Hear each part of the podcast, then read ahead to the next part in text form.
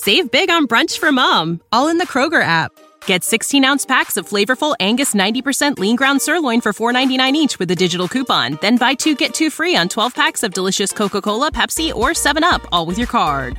Shop these deals at your local Kroger today or tap the screen now to download the Kroger app to save big today. Kroger, fresh for everyone. Prices and product availability subject to change. Restrictions apply. See site for details.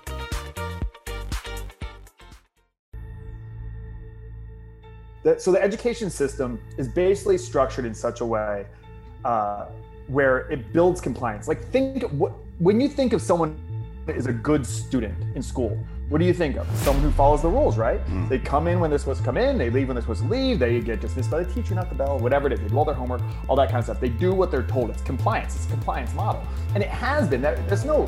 This isn't like unknown. Like we know that that's how the school system was built. Let's go. Welcome to Citizen. We have a very special guest today, Will Roosh. We had to discuss uh, how to abbreviate your first name and also how to pronounce your last name before we came on today, just to make sure so I don't sound like an idiot. Um, you're a high school social studies teacher in LA, and you've been doing quite a bit of online content as well, trying to get people yeah. to learn how to think. I guess is a good way to put that. Yeah, critical thinking is my big is my big thing, and then um, being a social studies teacher for I'm going to my 17th year in the classroom. And it's shocking how many people don't understand basics of the Constitution, basics of our system, um, history, like like none of it. So I just I look at people in my field as we are failing, and we're seeing the the results of that out. Sure. Yeah. I so I've got a um, 14 year old, almost 15 now, now step kid, and uh, he doesn't know what the Holocaust is. Like he's never heard of that before, and he's he's going to be a freshman in high school this year. Is that is that typical? It seems weird to me. Um, yeah, I mean, it technically, like, well, every state's different, but technically, like, world history isn't until tenth grade. Mm. So that's like where they get it formally. Um, and then, yeah, I mean, I guess it just depends, like, what movies come out and things like that. Like, I don't know what Holocaust movies have come out in recent Jojo Rabbit maybe or something like that. But yeah, I guess it's not it's not showing up much on TikTok and whatever like you know eighth ninth graders are doing a lot. But um, i think it's actually not that uncommon. This episode of citizen is brought to you by black rifle coffee. Welcome back guys. Uh, dear friends of ours my favorite people on earth jared taylor matt best evan hafer. Uh, we're going back with black rifle um, love these dudes and you know we haven't had an active coupon code with them for a while which will make a lot of you happy so you know, they get the best coffee in the world. I drink it every single morning. I actually drink, I kind of switch it up. So it's either whole bean, and I go with one of the uh, the uh, ECS, the exclusive coffees, or uh, Silencer Smooth is my second favorite of everything they have. That's my other go-to, and I've got the RTDs as well. The uh, the the canned 300 milligram caffeine that'll really jumpstart your day if you're getting behind. They also have a 200 milligram version of that. Um, Got the best merch in the world. You know these guys, man. It's the best stuff in the world. I recommend joining the coffee club.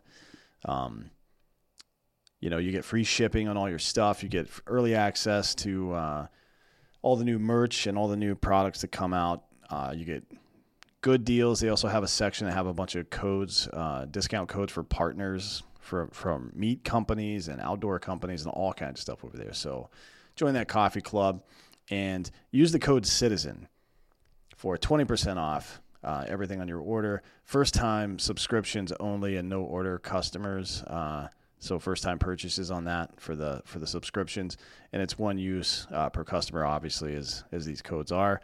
Um, we're trying to get people back involved in the digital side of Black Rifles. So you know, make sure you're photographing yourself with the with the apparel. They got the best apparel in the world, the stickers, all that stuff, the coffee products, making the coffee, and then send them in. Tag us, tag Citizen Podcast, uh, tag uh, Black Rifle Coffee, tag Drinking Bros, all that stuff. Uh, so we know you're out there, and you know we know you're loving the product. This episode is also brought to you by our other dear friends, Ghost Bed. We just had uh, just recorded an episode with the uh, CEO that'll be out pretty soon here. Um, Right now, GhostBed is offering 40% off GhostBed bundles where you get a mattress and an adjustable base for everything else. 30% off. Use the code Drinking Bros at ghostbed.com forward slash Drinking Bros. You're going to get, oh man, if, if you do the bundle deal and you get the uh, adjustable base and you get the mattress, maybe you add the uh, weighted blanket, maybe sheets, definitely pillows. You can't miss out on those. And the mattress protector. I add all that up together 40% off. You're going to get a really good deal, but then you can apply the zero down, 0% financing plan for up to 60 months. That's five years. You can get that entire suite for somewhere around 35, 40 bucks a month. It's a really good deal, and the products are extremely good. Uh, if you don't believe me, every mattress has a 20 year warranty. Some even have a 25 year warranty. They also allow you to try it out for 101 nights. If you don't like it, you can send it back. No hard feelings. Every mattress is cooling they have some new cooling gel technology, which is super dope. so, look, we're not going to be able to say anything else we haven't said already about these guys. It's the best product in the world. Um, go choose one of their four mattresses, pick your bundle, add all that stuff up together. Go check out, make sure you get the uh, zero down, 0% financing plan for up to 60 months. Go to ghostbed.com forward slash drinking bros and get those deals. Really? Yeah, no, that's you're you're right about that because um, I don't remember who it was, but there's a study published sometime in the middle of last year that said only like 25% of people under 25 know what the Holocaust was or something or can explain what happened there. I mean, that seems. I, I don't think that's really a critical thinking issue. It just seems like maybe we've moved on from that as part of the the yeah. you know that and that's kind of weird, right? Because fascism got very popular in the 1920s and 30s and has popped up a couple more times since then. It seems like something we should be aware of. Yeah, Do you know what's even crazier though, Dan, is the uh, the the Soviet experiment, Stalinism. Mm. Mm. Most adults go to go to Starbucks and ask them, you know, the details of the gulags and stuff like that. They have no idea. So the Holocaust is covered in a lot of curriculum, state standards, and stuff like that. But Stalinism, Maoist China, isn't covered really at all which again is you know, tinfoil hat I wear all the time, is I think an element of why we, you know, everyone gets called a Nazi and we declare Nazism as bad and everything Holocaust, but then and you don't hear much about the negatives of the extreme on like I guess like the left on the left right spectrum. If you want to say like, like the Nazism is the extreme right, the extreme order, then where does the extreme you know progressivism head? Kids, that's not even taught. Like it, like Holocaust, you you know your stepkid's gonna get it, but he, he's not going to get um, anything about Stalinism, most likely. Right. Uh, yeah, and it's that's that's certainly a problem because, um,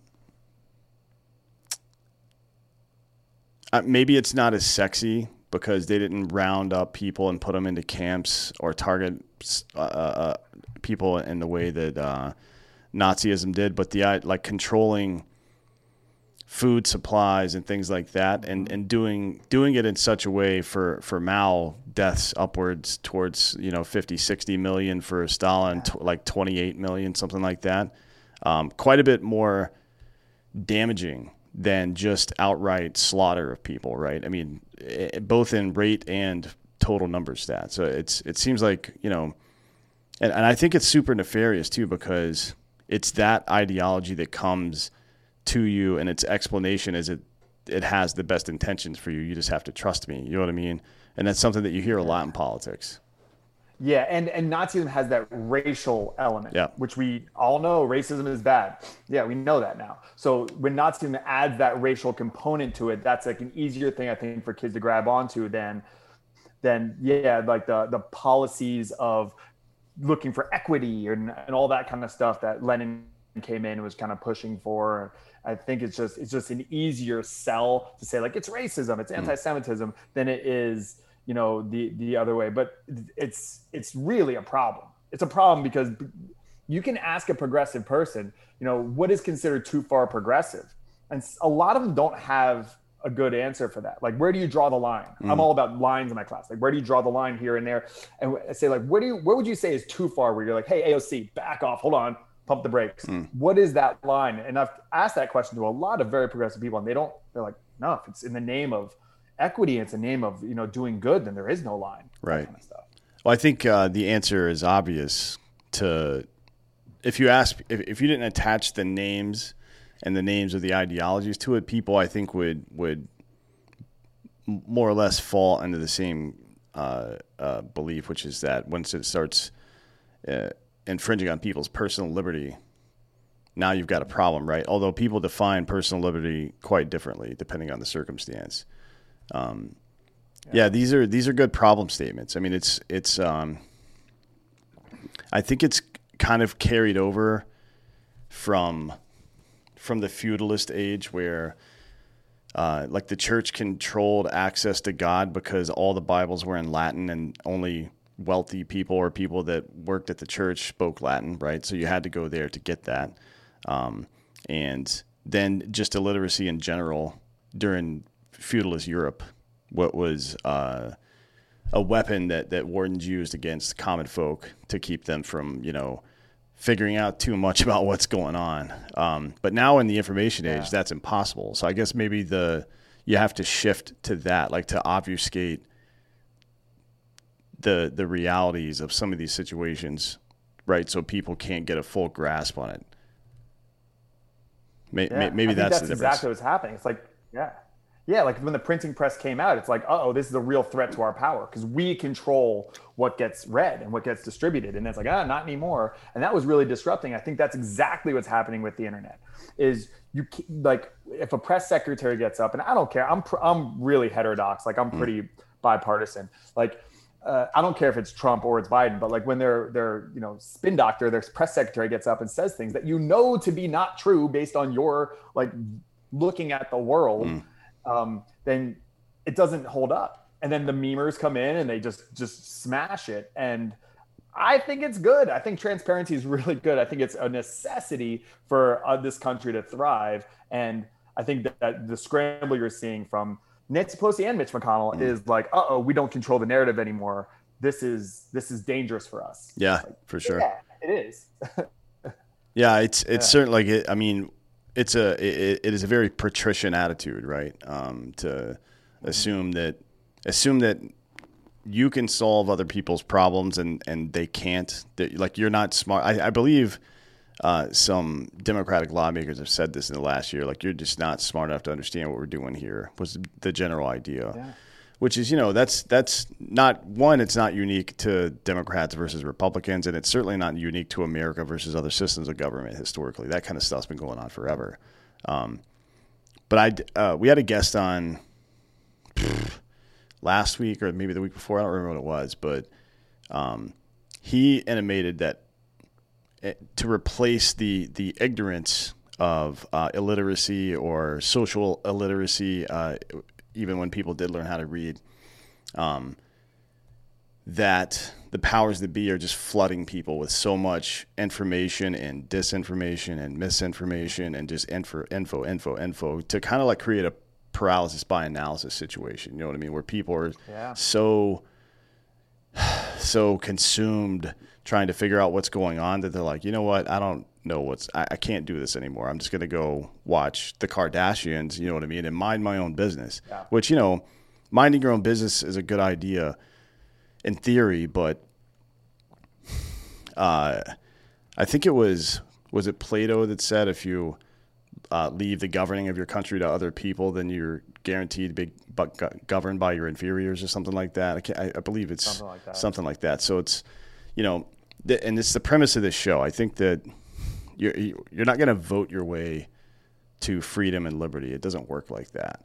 It's something that has to be uh, uh, taken by right and then uh, uh maintained regularly. You know, that's what Thomas Jefferson meant when he said that the tree of liberty must be refreshed from time to time with the blood of patriots and tyrants. I don't think he meant we need to go to war every 15 years.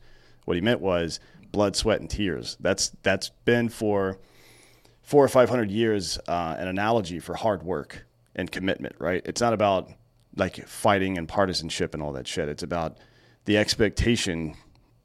If you want a good government, then you have to be a good citizen, right? A yeah. good and involved citizen.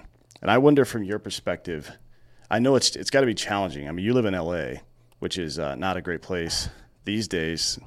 Um, But what do you see um, in in high in high school regarding critical thinking, and how are you addressing that issue? Um, it's a it's a real problem. I mean, I actually had to leave the public school system just because I was getting into too many just altercations with my administration and stuff like that because I wanted to teach the way I wanted to teach. I wanted to teach things that I felt were important, and I was very held to standardized tests and stuff like that. So I found a religious private school that basically brought me in and just said, "Do your thing." So I wrote a civics class all about being a good citizen, what that even means, um, how do we build a better society, stuff like that. I wrote it, got it UC approved, and, and I teach that now. Uh, but these, the, so the education system is basically structured in such a way uh, where it builds compliance. Like think what when you think of someone is a good student in school, what do you think of? Someone who follows the rules, right? Mm. They come in when they're supposed to come in, they leave when they're supposed to leave, they get dismissed by the teacher, not the bell, whatever it is. They do all their homework, all that kind of stuff. They do what they're told. It's compliance. It's compliance model. And it has been that there's no, this isn't like unknown. Like we know that that's how the school system was built. But little kids, I have little kids, like they're very curious. They ask a lot of questions. They're very, anal- you know, trying to analyze like what is going on, what is this world mm. that I'm in, and throughout the system of education, you exchange your curiosity and your imagination for compliance mm. because you're told this narrative that you have to get these good grades. If there's a little, if you screw up in one class and you go from an A to an A minus, that's going to affect your GPA. Then you won't get into the good college and you don't get a good job. And we know that's not true. Adults know that's not true. How many successful people do you know that didn't go to college or didn't get good grades? Uh, a lot of them, maybe the majority of them. Mm. But that takes away kids' um, willingness to fail. It takes away kids' ability to to think. Like if I, it's basically like this, like like an obstacle course. I mean, you know, American Ninja Warrior or something like that. Like kids got really good at jumping through hoops, but they, if you said now design an obstacle course, they have no, they just they just break down. I teach some really smart kids, and they get great grades and stuff. If you ask them to think of problems mm. or or come up you know generate real questions. They struggle with that. They're like just tell me what to do and i'll do it. And i think that's that's the biggest problem that i'm seeing with a lot of the education system and the way that it's structured. Sure yeah. It's so you exchange your curiosity for compliance in order to get good grades and get into a good college. It's social pressures for expectations right? And then i, I think there's a good parallel there and and how that continues into adulthood where we uh, as a society have exchanged the pursuit and maintenance of liberty for compliance because it's easier and we want to meet those social standards uh-huh. as well, keeping up with the Joneses. I mean, but it, it, it's well, you, you, can you can. It's almost like Soma, right? And and Brave New World. It's something to control you to make sure that you don't get out of hand. And I I understand it in theory. Corporal punishment and corporal rules are uh, effective at governing large bodies, but it, it, it, it solves a problem that may not necessarily be a problem, which is to say, uh, our expectation is that there's one unified body maybe to govern all of these people. So we have to use these things that are tools for governing that many people. Well, why? Why, why isn't governing less people at a time a, a better solution? I mean, that's kind of the idea of federalism and reducing power to the states and stuff, right? Yeah, that's exactly what I was going to say. Yeah, that's why I go into detail about what the federalist system is. Mm. Well, how this country was established is that we are tiny little communities, little governments, started as colonies and then became these states that that they are going to run the way that they are and they all are going to be different. They're little laboratories too. Mm-hmm. so when colorado was like hey we're going to do recreational marijuana everyone's sitting back like ooh what's going to happen? Oh it turned out okay? All right then we'll do it too. So right. everyone can kind of do their thing um, with an overall blanket of the constitution saying you know these are the things that the government can't do. These are the the, the limitations and stuff like that. You know these are these are all the freedoms that that are you know given to you, you know, or not given to you, I'm sorry, just like, you know, granted you just by, by being alive. So people have lost that federalist idea, you know, like the Department of Education. I, I have devoted my life to education. Like I think that good education, K through 12 high school education can solve a lot of our problems. And I don't think we need a Department of Education on the federal level. That's not the point. Um, the danger is when we go back in history and say like, well, that's how we led to that's what led to slavery and segregation and stuff. True, but that those were defeated using the Constitution mm. and the way that that's interpreted, and that's that's more nuanced, I think, that we can discuss the nuance of you know, well, what is considered you know freedom of expression or you know all that kind of stuff. We we can work that out, uh, maybe on the federal level to some degree, but to, to think that everything needs to be top down from Washington D.C. is absurd, and it's very different. It's very different than what our founding fathers had in mind and what got us to thrive to build this country. Yeah, I mean, so the the the backstop, I guess, of the Constitution, the general idea is that if something is wrong enough, that we can marshal two thirds of our states to to add an amendment to the Constitution. We did it with slavery. We did it with uh, women, and well, just the right to vote in general for anybody, not not necessarily just for women, but certainly that.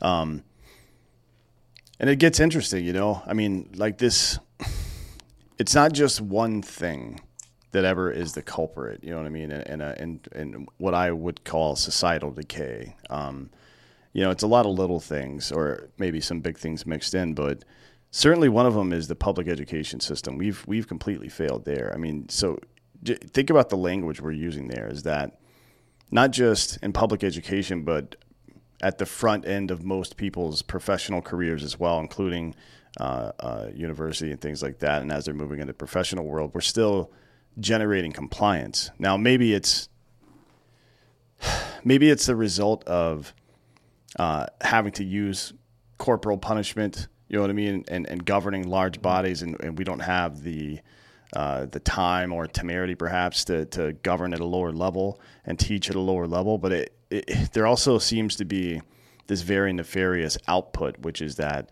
we're just training people to be obedient workers and not challenge the status quo. That that to me is a big whether it's happening on purpose or not. That's a big fucking problem. It's huge when um you know we were wearing masks. Like I think they might even have a mask mandate now here in LA. like it's crazy. But I was at the mall when I was like you know shopping for something for my wife, and there was like scented candles, and I had to wear a mask. So I pulled down the mask and was breathing, and they're like, "No, you can't do that." I was like, it's a scented candle. I can't, I want to smell what it's like before I give it to my wife. Like, and like, no, you can't. And I was like, why? They're like, oh, I just, I'm I'm not allowed to, you know, I have to regulate that. So I said, let me talk to your manager. So I went up the chain. Manager was like, I hear you, but you know, the whatever, the security here. So I went to the security. I like worked my way up the chain and it was just was basically just like pointing the fingers up to like, well, Gavin Newsom said so. So that's it. So, so it's the compliance. Like, what does that look like in real time? Is people are acting in ways that they are told to do and not thinking about like, is this does this make any sense whatsoever? People are just complying. I think masks, like whatever you think about masks, but like you should at least think about it. Like you should listen to a bunch of different doctors and stuff like that about it, not just listen to a politician that tells you it. I mean, the way the Constitution is structured, I go over this in my class, is not you are allowed to do this stuff. It's the government can't do that stuff. So the way I explain it to my students is like, there's a difference between, hey, mom and dad, I want to go to this party on Saturday night. Can I go? And they say, yes, you can go. Versus, hey, mom and dad, I'm going to a party on Saturday night. You can't tell me I can't. And they go, all right, well, I can't. Like you, you still go to the party regardless, but the framing of it is very different. Mm and that's what people don't seem to understand about the constitution is they think that like the government gives you the right to to to say whatever you want to say freedom of speech or the right to protect yourself with a firearm or something like that it's like no no the way that the constitution is written look at the words of it it says the government can't infringe on this the government can't stop you and i think once you have that mindset that's a that's might be a uh, the results might be the same as i said but the the framing matters a lot yeah because so it's I, I tell people this a lot about um, it's like um, I ask people these in-depth questions to get them to explain exactly what they're thinking um, because mm-hmm. for the same reason that a math teacher says show me your work it's not to give you unnecessary superfluous work to do it's to identify what a problem in the process right like we if I can figure out where you went wrong I can correct that really easily but having to unpack right. all of this stuff over time is, is extremely difficult I wonder um, how do you in the classroom and so we have a lot of um, one people with children who listen to the show, but people who are leaders, people who are teachers, but also we have younger people that reach out to us that are still in high school or still in in university. How do you challenge that that kind of passive group think that's that's intrinsically linked to the idea of success in America in the classroom? And how do you instruct your teenagers especially on how to process this kind of social landscape where the reward is kind of walled off behind compliance and do so without making do so and make them free thinkers without becoming like contrarians or edge lords or any of that stupid because mm-hmm. you know there's there's a you can go too far in that where you're just like no no. It's like that that Larry David commercial that's out right now where he just says that no no new invention. It shows him through history with inventions like the wheel or fire. It's like ah that'll never work or whatever. You know you don't want to be a contrarian. That's just it's so exhausting to everybody. So how do you handle that? Um, it's nothing new. It's the Socratic method. Mm. I mean, I think I, I ask a lot of questions and I encourage a lot of of my students to break out of whatever their echo chambers are. I taught in East LA. It was like a 0% white school. Mm. You know, kids were 17 years old living in Los Angeles, never been to the beach. And I was like, guys, you got to break out. You got to go out. You got to expand your horizons a little bit. And then now I'm at like a wealthy private school on the West side, and they never go into the hood. It's like we are so isolated. And I use social media a lot. I use Instagram.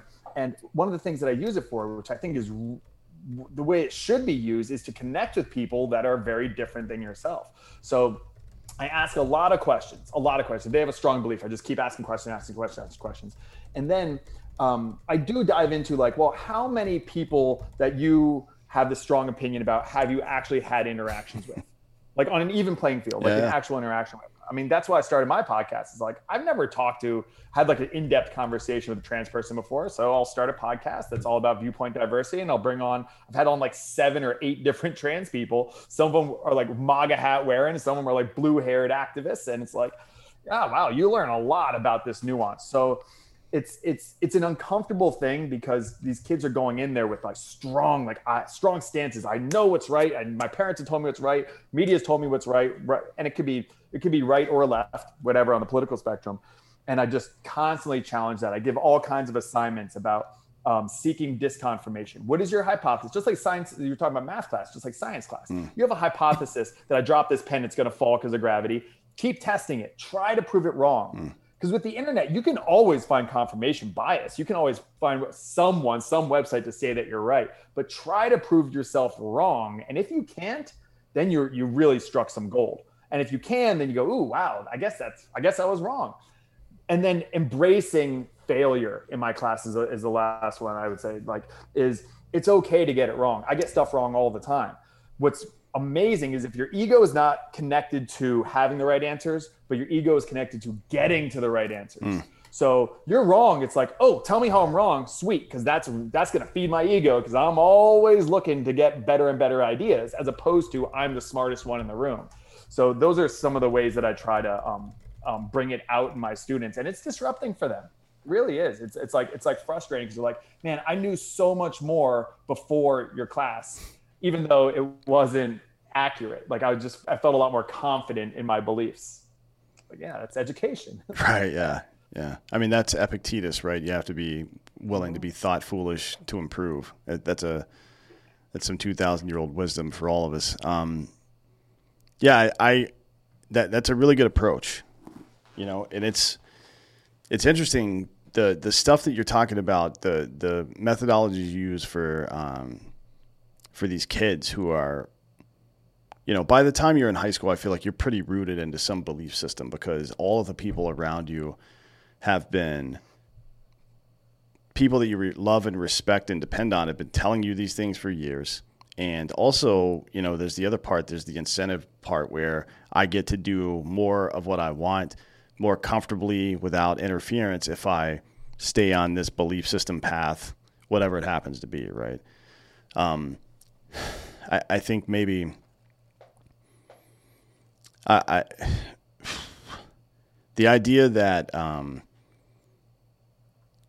there's a reward to believing a certain thing is the is very polluting, right? To the to mm. the Socratic method. Yeah. Like it's, and I don't I'm not entirely sure how to handle that or how to coach that out of people because you know it usually goes the the the people who have very strongly held beliefs like I, I've said this a lot of times no one knows no one will fight harder to preserve a lie than somebody who's wasted their lives believing it. It, it there's something about that becoming intrinsic to your identity where it's very painful. I've never seen anybody get anybody that's that far into it. I've never yeah. seen that. I've never seen a debate or argument convince them. It's usually experiential things that convince them, right? So like uh, yeah. the marriage equality thing, people were super anti-gay marriage for a long time for some reason. I never understood it, but um, in the late '90s, early 2000s, a lot of celebrities started coming out, and then regular people and people started to realize like, oh, my friends and family, some of them are gay. And they're like, I've known them already. Mm-hmm. They're a normal person, so it's not that big a deal. Okay, cool. This is not a big deal. You know what I mean? It was more experiential, but no debate. Yeah. There was no debate you could have had in 1995 that would convince people who consider themselves Republican to, to support marriage equality. Like that never would have happened. You know what I mean? So I wonder how we do that. How do we take the theory of like teaching and Socratic method and apply that to experiential things, especially for you know for kids that are like high school, middle school, and high school are really important. And I, it's unfortunate this is true, but you're almost preparing them to fight some battles if they do go to university because that that's they're basically trying to lobotomize everybody that comes through there these days. So I wonder what strategies might be effective in in exper- experiential stuff. I like your idea of telling kids not to just sit in their own neighborhoods. That's a really good idea.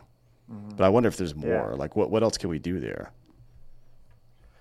Yeah, I mean, we're talking about the Socratic method. I've had educators, like influential educators, tell me the Socratic method is toxic and stuff like that. Like, like it's it's wild how how question certain things are just you can't question. You know, you mentioned identity too. Like I want kids to question how they identify. One of the interesting things I've had done like 100 podcasts with past several years. I do like, you know, one every once in a while mm.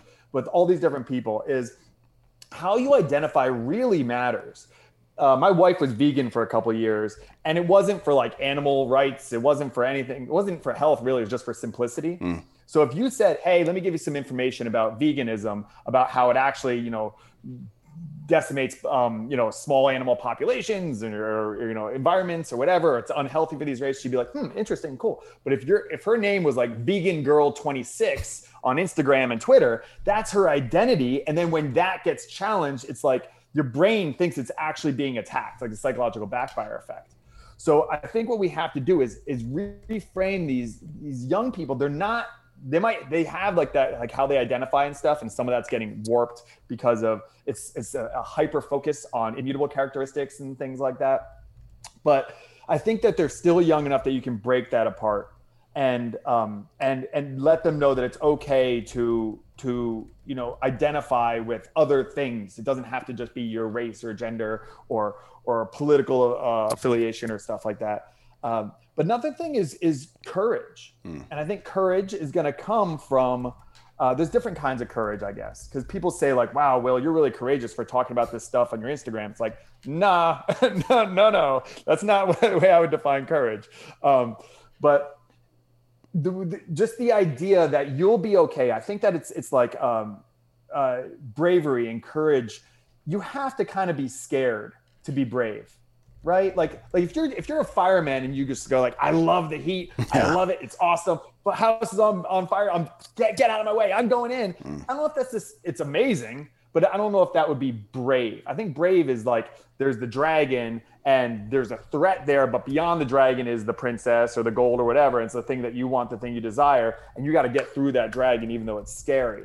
You know, like I think that that's that's something I want to try and instill in in young people is this this idea that you can you know be courageous you can get to the things and this is all old stuff like mm. you said this is old philosophical stuff but kids don't get that enough they don't get um, the encouragement to to to follow that process Yeah. I think, and that's something that I, that I try to elicit as well. Like, you'll be okay if you. Fa- Who has a lot of confidence? Because young men say stuff like, "Man, girls like guys with a lot of confidence."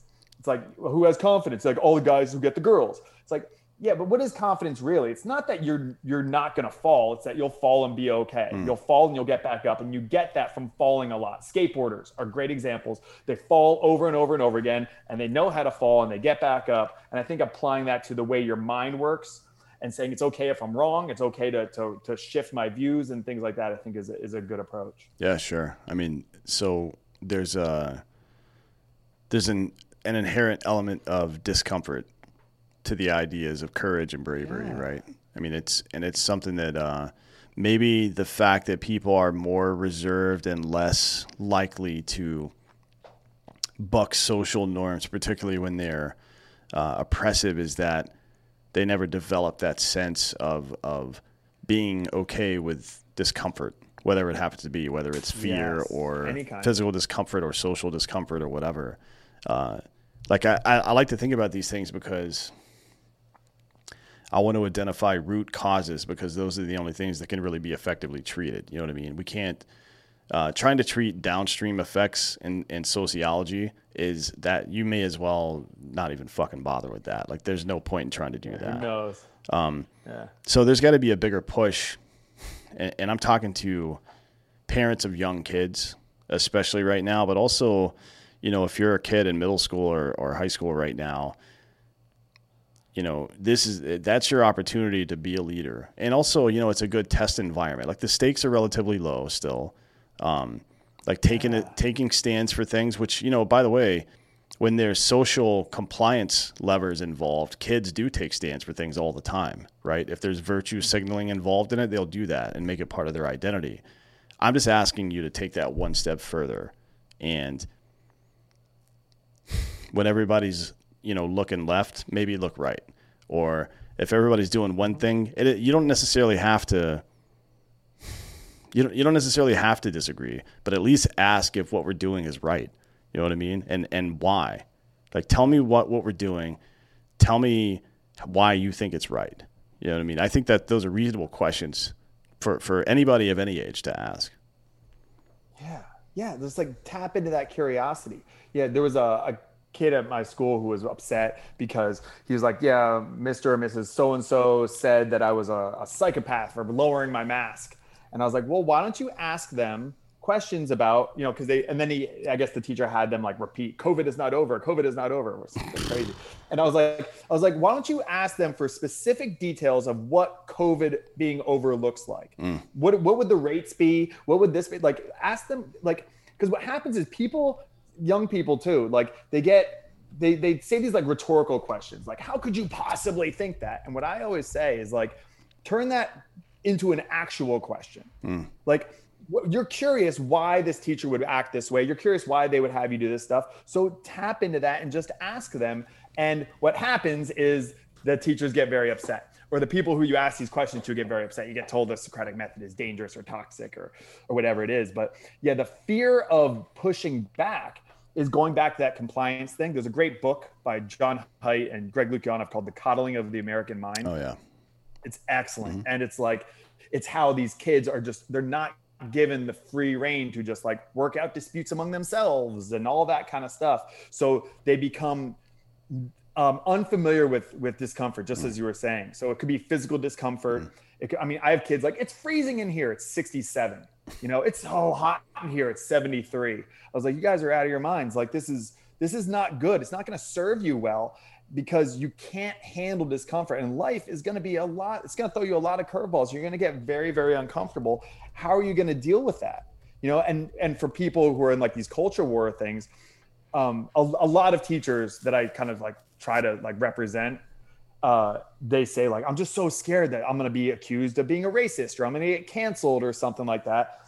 Like that, that's only scary until it happens a few times. Like falling down on your bike or whatever, or when you're water skiing only is scary until you do it a few times you just brush yourself off so you get back up. I've been called every name in the book and I just don't care anymore. It's like, it's lost its, its, its meaning. So I think that that helping kids to be uncomfortable, physical discomfort, uh, I was listening to uh, Ryan Holiday. I think he was mm. talking on some podcast. He was talking about how he's writing a book and it gets really uncomfortable when he's like, "Oh, I know this feeling. This is the feeling I have in the middle of a hard run." It's almost the same feeling.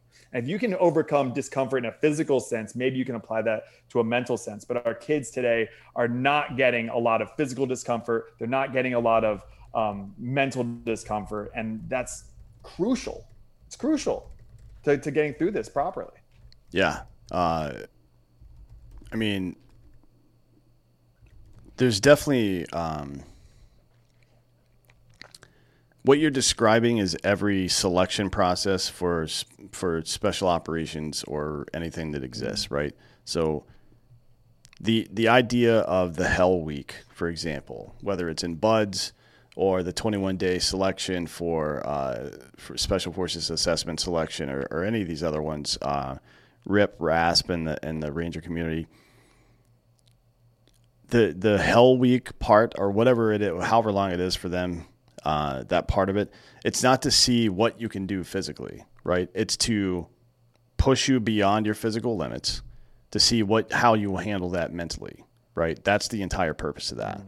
It's like uh, standing on a bed of nails or sitting in a sauna and then jumping into an ice bath. These are all the same kind of general idea, right? Like it's yeah. the the things that we've learned to do in relative safety and comfort at our own homes or at a spa or something like that. There are approximations, but the, the general idea is the same, right? It's it's if I can put myself in extreme physical discomfort and learn to mentally overcome that, and then I seek out social or mental discomfort somewhere else and apply that same methodology, now I've learned something, right?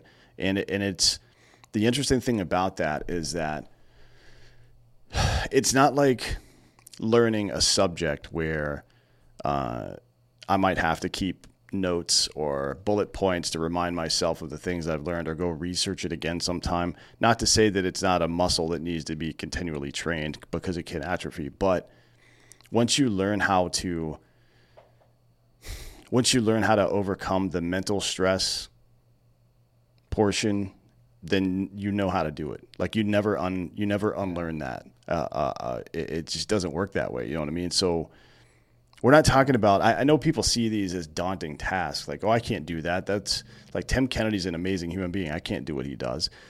There's a lot of truth in that statement right? You, of course you can't do what he does. He's fucking captain america but um, the part that he figured out about perseverance and, and living with discomfort, you can do, uh, every single human being can do that. There's no one that can stop. As a matter of fact, that's the one of the more empowering parts. It's it's very interesting to me, and I think it's one of the things that's really really important. So you talk about connecting your ego uh, to getting the right answers and not to being the author of them teaching courage and stuff like that. I think this is one of the things that people see as a daunting task, but actually it, it's extremely beneficial because not only are the the benefits of the action itself uh, uh, extremely good and helpful in pretty much everything you'll ever do, but the fact that that is a reality means that you have all the power. Like we live in a society, big society where people feel disillusioned and disenfranchised and powerless to control their own lives, but the reality is you have all of the control over your life, right? Uh, is if you can exercise your mind like that and learn to thrive in discomfort.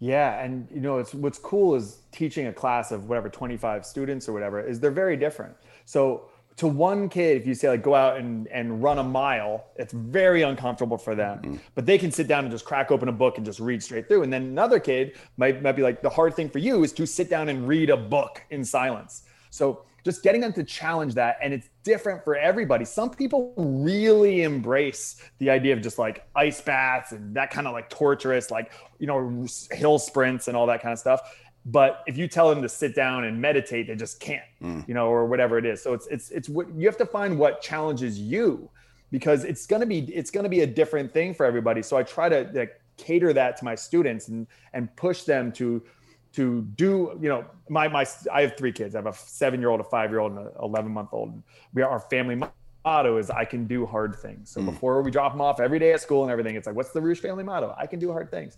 Because what happens is they, they go down to, why aren't you doing this, buddy?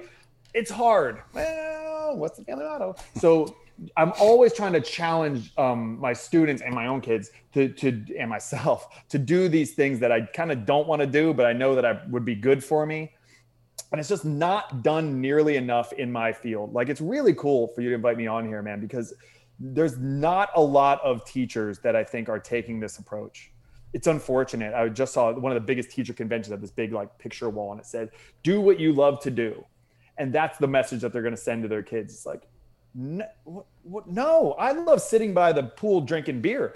Am I just going to do that? Is that my career? Like, no, that's not like they say, like, you know, tur- whatever you love to do, turn that into your job. Well, I love to do that. That's not a job. Hmm. I, I, I flip that around. When I give career advice, I teach 11th and 12th graders. The career advice I give is find the thing that you love working hard at, hmm. not the thing you love to do. Because that could be drugs. Drugs make you feel good. But find the thing you love working hard at so that grind, what grind do you really embrace? Because there's something in that then that's gold because you'll outwork your competition if you just love it. And I know people who love crunching numbers and love being an accountant.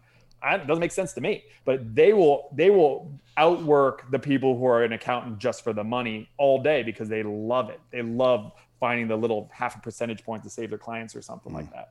Well, um, what, what so I think that's, that's yeah. what you're describing is purpose, right? I mean, that's how you find what your purpose is going to be. And look, it's not like uh, a lot of people get turned off when you get kind of woo woo with some of these some of these uh, subjects, but uh, you know, purpose is something that's uh, a big part of human life, and without it, uh, we, we, I guess people call it now the the God shaped hole uh, after like we're kind of in a post-religious society in a lot of ways, even though there's quite a few religious people uh, still out there. But society itself is kind of in a post-religious um, uh, uh, uh setting now, and that's going to get replaced by something, right? It's going to get replaced yeah. by some pursuit because that's what being a human being is all about is pursuing things. Um, and it doesn't have to be some higher calling or something supernatural or anything like that. Like your purpose is going to be something that happened, something about the development of your brain and, and your surroundings. Uh, so those two, a physical and a social element, and then what you enjoyed as a child, maybe, or whatever it is, some problem solving. It's going to be some some problem that you enjoy solving and that is going to be your purpose in life. It doesn't mean that it was assigned by somebody or that if you don't believe in God, this this isn't to challenge you to believe in something outside of yourself. Even this is just how nature works. You know what I mean? Uh, uh, hunter gatherers to planters to warriors to educators, scientists, all throughout human history. People have had purpose, and now uh, I feel like most people don't. Most people are just trying to doggy paddle to stay above water at this point. And yeah, some of it is due to societal challenges. Some of it is due to, you know, excuse me, in my opinion, nanny states and oppressive governments. But a lot of it is due to just the the complacency that we've trained into people over time, and that we've allowed ourselves to fall into as well.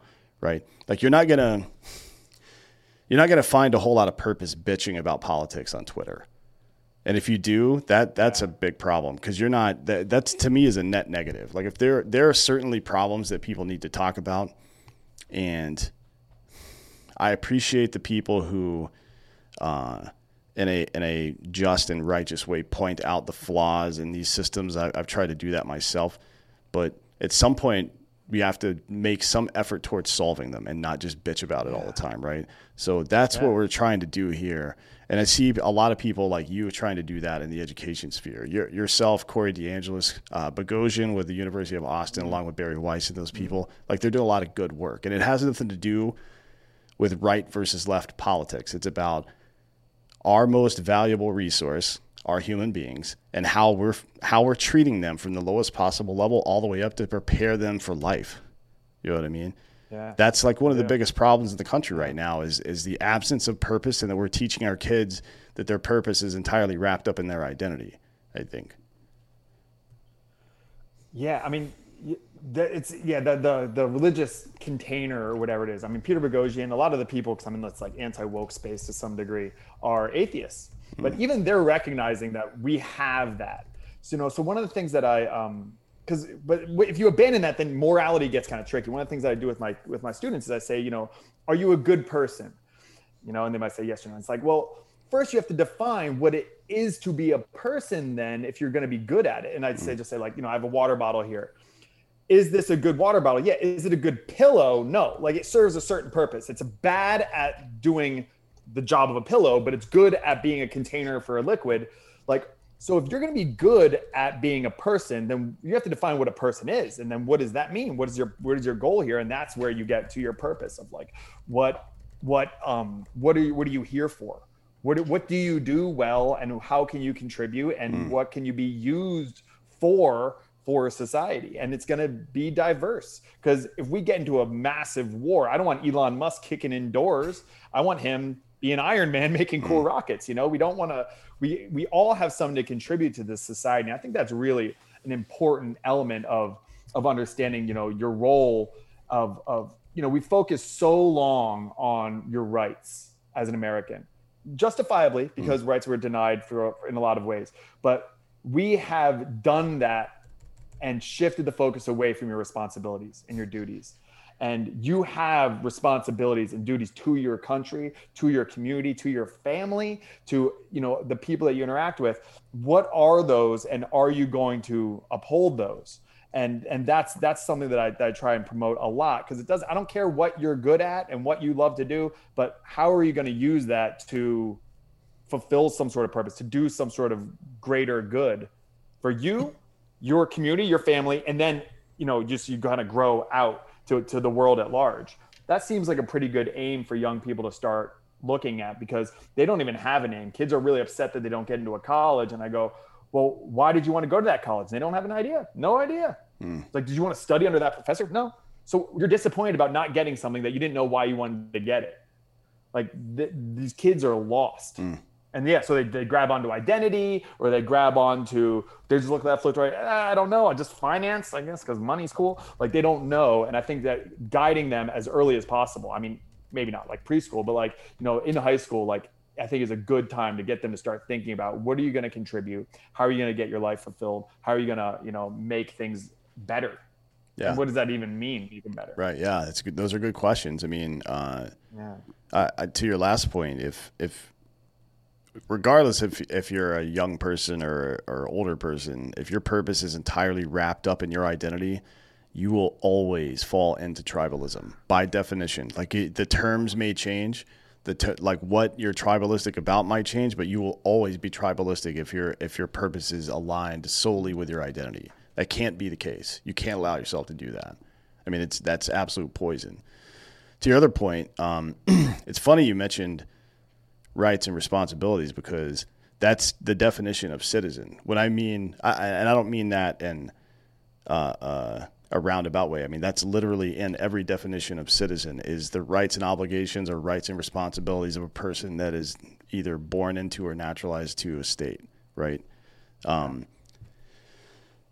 and I do like to say a lot that we've spent quite a bit of time since re- uh, I mean, it's been going on probably for the entirety of American history, but particularly since in this particular uh, uh, uh, time period for the last 25 years or so, we've been talking a lot about our rights and very little about our responsibilities to those rights. You know what I mean? It's like mm-hmm. we're trying to we're trying to live in a house that we refuse to build or maintain and and how does that work? Yeah. You know, I mean, it, it doesn't. So the idea of citizenship, I think, where there is the bifurcation between rights and responsibilities, has major ap- uh, implications for both the state and the citizen. And we so once we once we eschewed our responsibilities as citizens, in my opinion, that's when we became subjects instead of citizens, right? Like we we yeah. We, we kind of jettisoned whatever obligation we may have to take part in, in the in the social contract, whether it be uh, uh, uh, you know workforce or, or just society in general or politics. We guaranteed ourselves to be subjects because now these people are not leaders from among us, but rulers over us. and that's something that we really tried to avoid in the early days of this country. Um, yeah. It, from my Yeah, perspective, the whole thing we're structured on. Yeah, it's- I mean, that was- that's the whole, our whole structure. it was it was kind of the whole point. You th- you'd think that we would uh, pay more attention to that, but from my perspective, um, or from our perspective rather, it's it's a lot easier to reduce the idea of citizenship to what you're owed, I guess. But the the the fatality of that uh, uh, line of thinking is what you mentioned before, which is that people have come to believe that the rights are granted by the state instead of guaranteed by them. Right? Those those are very big differences. Guarant- a guarantee of something is something that exists and rightfully so. And this is an agent of protection, not an agent of granting rights. Like the government doesn't have the authority to grant me anything. They exist because I allow them to exist. Right? That's that's the way you should think about that. But the the only the only uh, I guess responsible and ethical way that you can hold that opinion is if you're also doing your share. You know what I mean? And that's the thing that we've kind of lost with the young crowd for sure. Like the it used to be for us, Boy Scouts, you know, leave stuff better than what you found it. Uh, put more in than you take out, which is one of our principles. Um, and then you mentioned again, the other thing was um, what is it about your like what, what during the process of discovering what your purpose is going to be a big element of that is the the work output that I do whether it be building a family or building a business or work or charity or whatever it is how is it connected to helping other people and helping my country? So that's one of our principles as well which is uh, I'll do something every day to help my country my countrymen are all men um, and I've gotten some uh, pushback on that. Like, well, how can I do something every single day? Like, all right, cool. You can hold the door for somebody every day. Like, there's something you can do every day. You can challenge somebody who's who's being rude to somebody else, but it the the point is to get people in the habit of seeking out uh, uh, uh, both discomfort and seeking out solutions right? So you see somebody that looks like they're upset that day for some reason. Go ask them why. You know what I mean? I don't know how many. Yeah. I don't know how many unnecessary deaths, whether it be suicide or fucking some kind of mass shooting, that could have been prevented by one person talking to another person. And and that event did not happen because one person was uncomfortable. That Yeah. can't, that that's that's a fucking shame, to be honest. And it's something again. It sounds like a we look back on those things and we feel really negatively about it. And, you know, I, I guess there's room for some guilt in there, but uh, you really need to turn that into to purpose, right? So the idea is that somebody could have done something about that, or, well, I'm somebody. I can do something about it from this point forward every single day, right? Yeah. There's so much there. I mean, a lot of like the critical theory stuff that's going into schools is it's about victimization, it's about eliciting anger, and it's not, not giving solutions for making it better. That's that's cruel to me. You can't tell young people that they're these that they're victims and things are so terrible and then not give them a pathway for how to try and make it better. And that's exactly what's happening. Um, you know, it goes along with this like do what you love concept that's all over the place too. Is like, like, well, what about cleaning up the park? Like I bring my kids mm-hmm. sometimes, we clean up the park. So we go to the park, we just bring the garbage bags and we clean it up. And we say like, if we don't do it, who's going to do it? My boy's like, nobody. It's like, yeah, like, like doing that, you know, community service is required in a lot of schools, but there's so many ways to BS that. I just had a recent graduate from a Hollywood high school on my podcast. I was talking and he's like, oh, you can just say that you um, attended a rally and you get your full community service hours. So like there's all so so it's not really about again, it's not really about the service. It's about just like checking a box, just like just like compliance. Let's do this. All right. As opposed to um, actually contributing something. I mean, Service Year Alliance, people who do armed forces. I know like Israel and a bunch of other countries have like mandatory service. You know, there's something to that. I'm not saying we need mandatory service. I like having a volunteer military, but but there's something to the importance and the value of getting people to buy into this because we were just given this unbelievable blessing of this country. And if you were born here like i was you just take it for granted. My wife is an immigrant though. She came here when she was eight years old and they were struggling from the philippines like 10 people in a one bedroom apartment type of thing. And her her patriotism is so strong because she knows something else. And her, her my in-laws were under you know marcos mm. who was like a real dictator. And duterte now like i have family members who are like yeah a bunch of teenagers were just shot in the street for staying out after curfew. And once you see that then you go oh i should appreciate where i'm at a little bit. You hear these immigration stories of people who've come here just struggling just can i please just get to america? But then there are people who are here who just take it for granted because you're just handed the keys to a ferrari you don't appreciate that Ferrari. If you were digging fence posts for 10 years to save up for that Ferrari, you're going to wash and wax it and take good care of it and all that kind of stuff. And I think that's what we're seeing a lot now is we're just these these young people are just given tremendous blessing of being in this country and then they just look at all the negatives of it which there are negatives look at all the negatives of it and then just like kind of take it for granted like this is the way it is everywhere no no it's not it's definitely not. You should travel more to see how crazy it is in other places and maybe you appreciate it more. But I think that's that buy-in is really important. Yeah, for sure. Um, um, compulsory service doesn't work for the reasons that your Hollywood high school graduate outlined. People either uh, the, the, people that you really need to convince to do this stuff are either going to do it half-assed or they'll find a way to check the box or whatever, right? And uh, I think a better method. What about Israel, though? What are your thoughts on that? In Israel, it seems to work pretty well, right?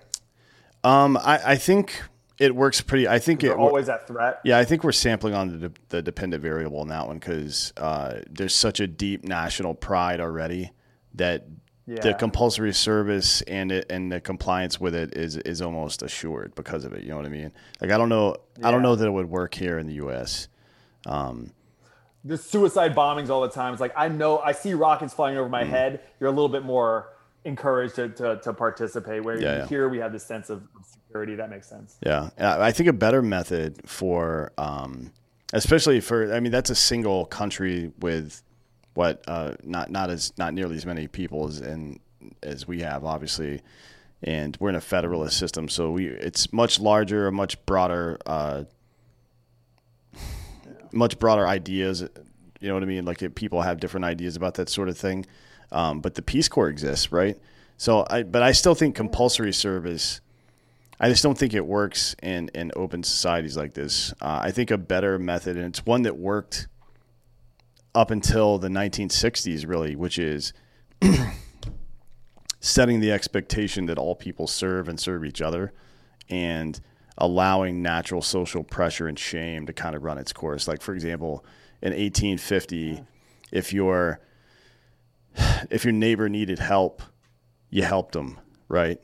And and if you didn't, everybody knew you were a piece of shit, right? Yeah. And and I, I think it, I think that's a much more effective and organic model to do something like that. Trying to compel people to do things like it's I, I think it removes the point where the person begins to understand why they're helping other people. You know what I mean? I think that's the most important part like of it. Culture shift. Yeah, I, I think it's yeah. doing it just to do it. It is so you can check a box or be in compliance. I, I think it removes that element where the paradigm shift in people's brains happens, where they're like, you know, I, have I've now seen, and I think your idea of of uh,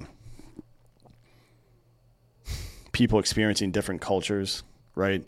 Being ex- exposed to how the real world is and not just in America is that's probably a, a better solution to that because yeah.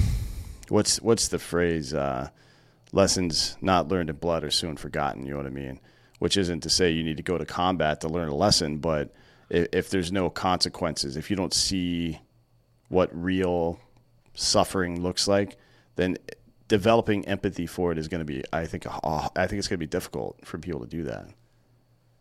Yeah. Well, there's a culture shift, though. I mean, the fact is that there's a lot of people now who have platforms, bigger platforms, mm. whatever. I mean, all the way up, you know, Joe Rogan or someone like that, like who promotes this kind of stuff. you know, doing hard things and and you know, like challenging yourself and um, helping people and all that kind of stuff. Like, you know, Tim Kennedy, like all these people, they're, they're doing this. You like, you know, these people are, are putting this out there and kind of, if, you, if, if, if it takes a culture shift, which I, I agree with you, I think is the ideal, it's going to take a lot of people who are influential on the culture to steer that to model mm. that i mean that's that's how cultures shift is we have individuals planted around in, in, in, influential spots influencers you know to promote that kind of thing and what you're going to be up against is the other stuff which is just do what feels good and that they are influencers too. So that's the culture war to some degree too. That's a fringe part of the culture war is you know the the responsibility element versus the just do what feels good kind of element.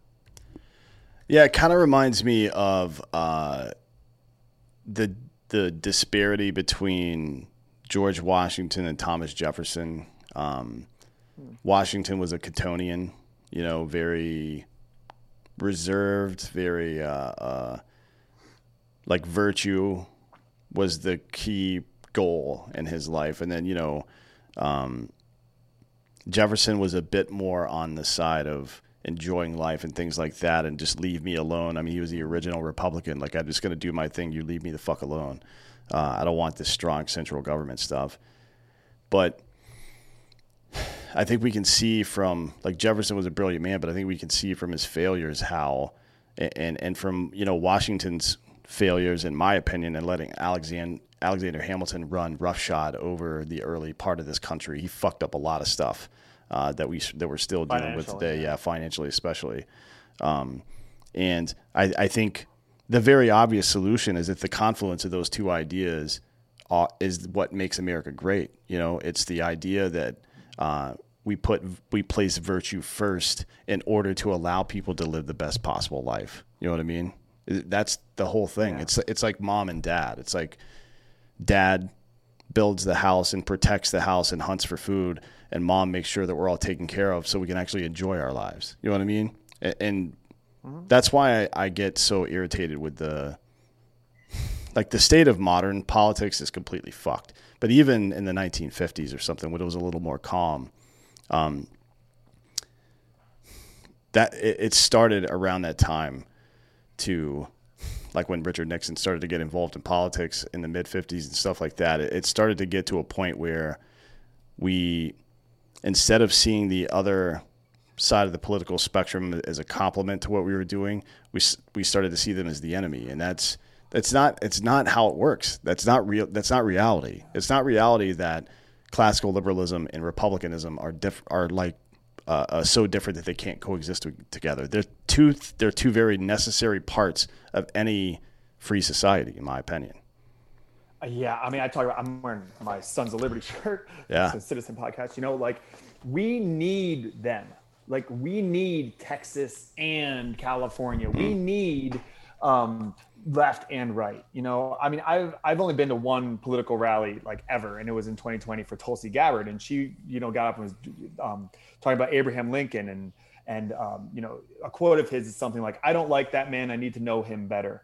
But the way that I kind of frame it for my, because um, there's a couple of ways I've explained left and right political ideology.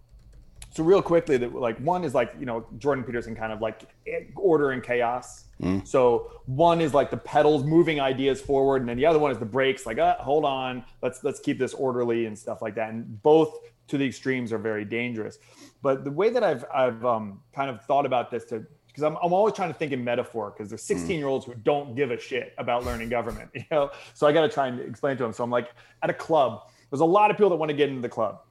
And then there's a doorman, and the doorman's like, no, no, not you. you. Oh, mm. you, pretty girl. Yeah, come on. Like, and that's essentially what I'm seeing now with like the progressives are putting all kinds of wacky ideas out there. Some are good, some are not good. Mm. And then the conservatives are like the filter. It's like the screen, like the the what is, the sift or whatever. Mm. The doorman to say like, okay, you can come in, you can't because this that's how we got people say like well progressivism is how we got the civil rights movement no no, it was both because within the progressive movement, there was Stokely Carmichael too. Yeah. There were really radical people and they were not allowed in the club. But Martin Luther King, who said, you know, equal rights under the 14th Amendment, okay, that you can come in the club. And We need that because if you just open up the gates, that club now is going to be a mess. It's mm. going to be terrible. No one's going to have a good time.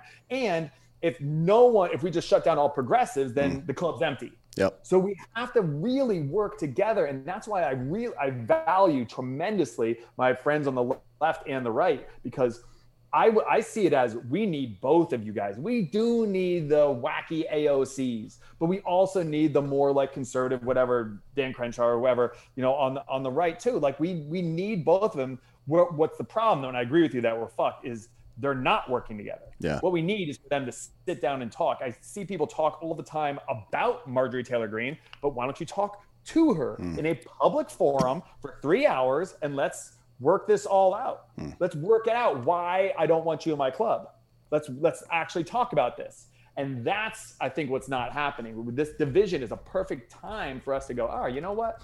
I don't like those lefties. I don't like those people on the extreme right, whatever I might define that as.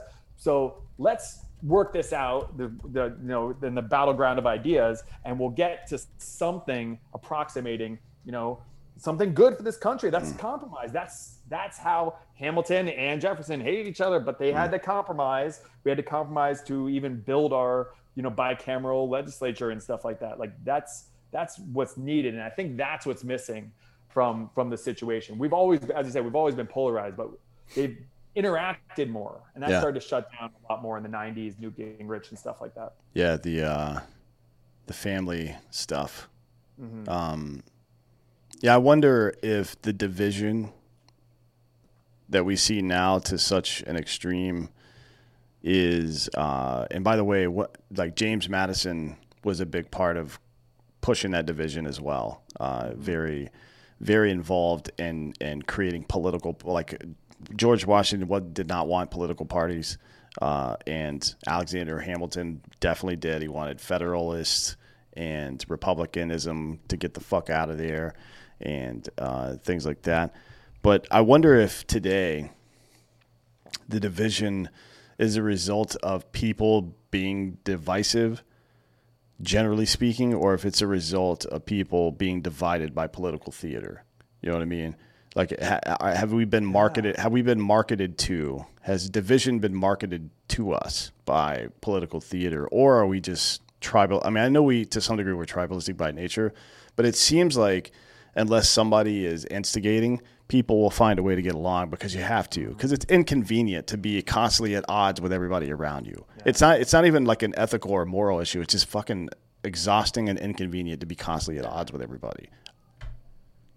I think, yeah, I think it's both. I think that we do have that inherent element of tribalism. It's why we support our sports teams that we do and things like that. So this is just the- biggest sports team. This is we turn on the news, it's all politics. So we're just bombarded with this this like us versus them, left versus right. You watch Fox News, it's how terrible the Democrats are. You watch CNN, it's how terrible the Republicans are, and it's just and the people who are in, who are running this political theater are so confident. They just know that they are right and those are wrong. They and and so you watch that and you go, oh, okay, I like that confidence. Mm. Like that's what makes a good salesperson, right? Someone who just is so confident. You're like, that's like, oh, okay, well, I'm just gonna listen to them, and then and then we just go, all right, we have this tribal kind of programming, and this just taps right into that. And then you would think with with access to all the stuff online and stuff, we would have all these different viewpoints, but that's not the way the algorithm works Right. Because when social media was created, it's like I love model airplanes, so I click I like model airplanes, so I get a lot of model airplane stuff. It's like this is awesome. But when you do that with news, with politics, you get what you want. Like I'm a capitalist. I love you know free market ideas, but there's a danger when I bought this pen because I like the pen. I don't know if I should be buying my news because I like the news. Maybe there's news you should hear that makes you uncomfortable. Maybe there's news that you should hear, should hear, not necessarily want to hear. And I think that the a big problem is also the media is kind of is is structuring in this this kind of capitalist system of giving you what you want. Right, And yeah, yeah. sometimes we don't we don't that's not good for us what we want. Yeah. So it's- it's what, do we need? Hundred percent. Yeah, I agree with that. So you know, look, here's the reality of the situation. No, no one's going to do that for you. The the the news corporations and politicians that we have in America aren't going to do that work for you. You know that if you're if you're paying any attention, you know that now that it's an echo chamber um, that's being fed to you to create some kind of result. And if you want to fight it, the a lot of people have chosen to tune out and ignore it. That is not how you win this battle. You win this battle by doing two or three more layers of research on the subject than you normally would have, and, and then having conversations with other people like, "Hey, what did you get out of this?" And then they respond, and you say, "Well, I read these other two things, and they said this. What do you think about that?" And even if you don't settle right there, you've planted a seed in that person's mind and in your mind to think about this more. And at some point, you're going to come to a good decision about it.